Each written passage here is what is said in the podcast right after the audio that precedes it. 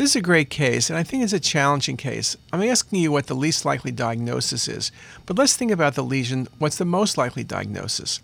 We see a calcified lesion in the spleen, but it's not totally calcified, and perhaps I would think about the hydatid disease, and that's a thought. They can get thin or even thicker calcifications, but usually when you see splenic hydatid disease, you'll also see liver, but it's a thought.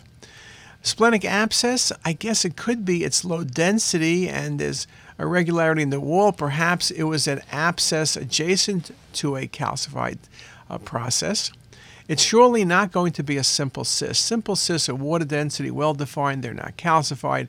Occasionally, you might have a small fleck of calcification. This is thickly calcified.